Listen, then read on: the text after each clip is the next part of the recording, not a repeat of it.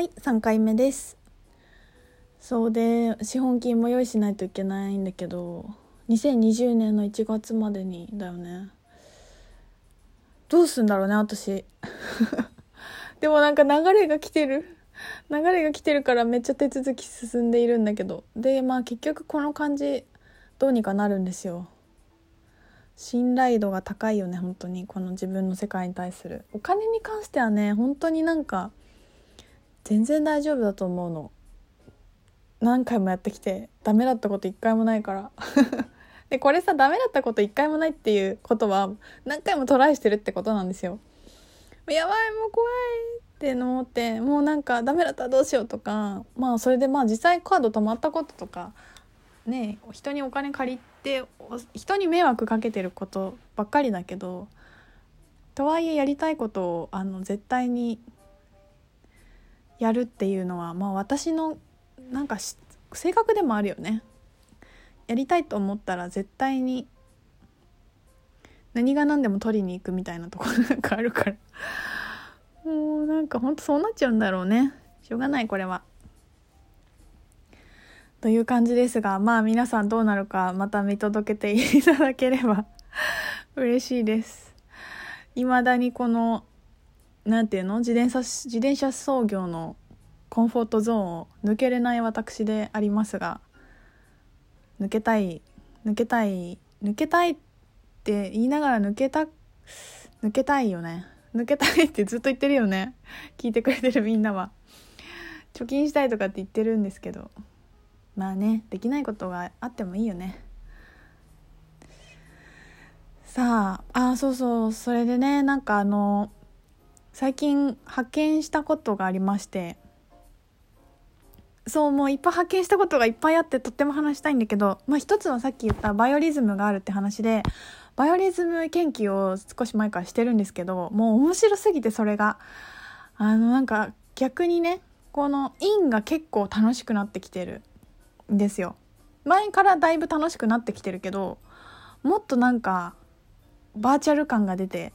陰にいられる感じになってきてもうこれはみんなにシェアしなくてはと思ってでこう観察してたらそのバイオリズムもいろいろあるし自分の質との掛け合わせがあるんですよ。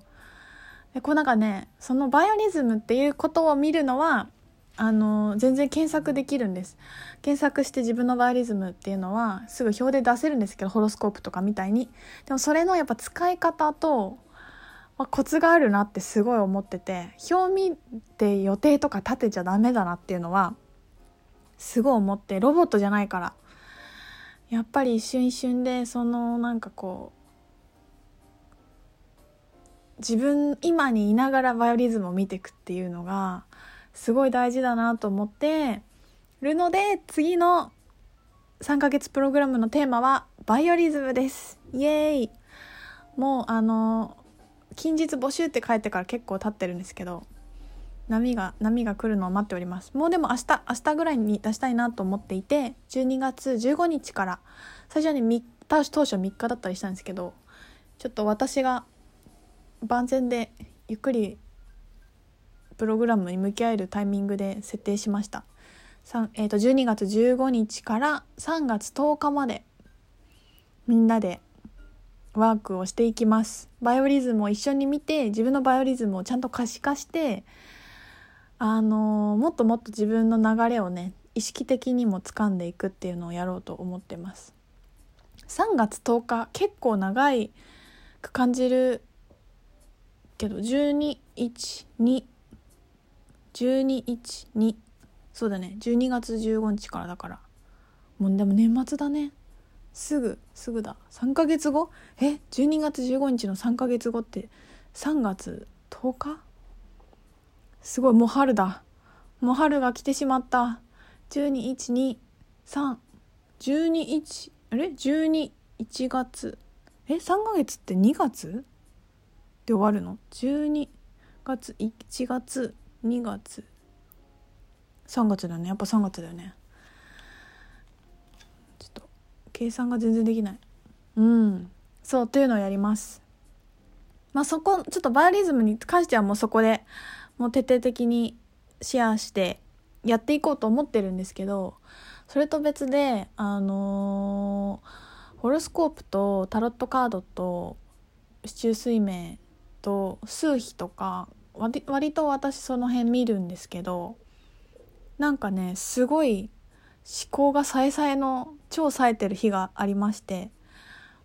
なんかねスイッチが入ってものすごいうわってね見返して研究してたんですよ。ある日。夜寝れずに。で面白いことを発見してあのー、なんかねタロットカードも先生術もあ西洋先生術ね。えっ、ー、と市中水明も数秘も全部そうなんですけど多分全ての占いも言えると思うんだけどやってくとなんか裏技みたいのが出てくるんですよ。例えば市中水明だと裏星とかあったりするしもうさホロスコープもすごい見ていくの大変じゃない？まあなんかリリースがどうとかあのアセンダントカウンターだとかなんかいろいろあるんですよなんかちょっとこうパッと見ではわからないよかったりとかあのそこの専門家が見るやつみたいなのがなんか結構どどのあれにもあってでそれを見ていくとこんな裏技までやんなくても分かる方法あるなって思ったんですよ。要はねその裏まで見ていくと何かっていうと全部自分の中にあるってことが気づくってことなんですよね。表にな出てるのはこういう風にすごくたくさん出てるけど結局全部ありますっていうのが言いたい。あのタロットだと11の人格があるっていつも言っていてだから私たちの中に11人いるしもう言ったら多重人格で全然当たり前なんですよね。あのわーってうるさい時もあったりすごく内向的な時もあったり人と話せる時も話したくない自分もまあいろいろ本当に自分の中にたくさんいてそのいろんなたくさんいる11人がどんな風に現れてるかっていうだけの話だからもちろん日によっても違うし年齢を重ねていくことに変化していくのもやっぱりそうだと思うんですけどなんかねその要はそれが全部いるよっていうことが分かるってことなんですよ。でもうさ先生術とかって前も違う回で話したんですけど例えば西洋先生術は私が、えーと、自分が生まれた時に星の配置ですよねで星の配置を地球目線で見てるんですよ。地球のいる自分から、えーと、どこのにどの星が配置してるかっていうのを見るんだけどそうするとすごく地上とから見える星の配置でも今度は宇宙の視点で見た時の星の配置でやる、えーと、先生術もあってそうすると,、えーと、真反対になるんですよね。星座が。例えば6月生まれの人だったら、えーと、と1月とか12月？うん？違う違う。6月？7月かな？っていうあの冬の星座の人だったら夏の星座になって真反対になっていくんですけど、まあ、それは多分あの潜在意識と健在意識のあれだったりすると思うんですけど、まあ、要は全部あるやんっていう話になってくるんですよ。でこの全部あるじゃんってなってきた時になんかちょっと一歩行き過ぎると逆にもう分かんなくなっちゃうっていうかそれは自分自身のことだったらいいんですよ。すごく細かく自分のことが見れるから。でもなんか他人とかだったりとかするとまあ専門家で本当にずっと研究してたら面白いけどうんなんかなんかちょっとなって思った時にやっぱりねある程度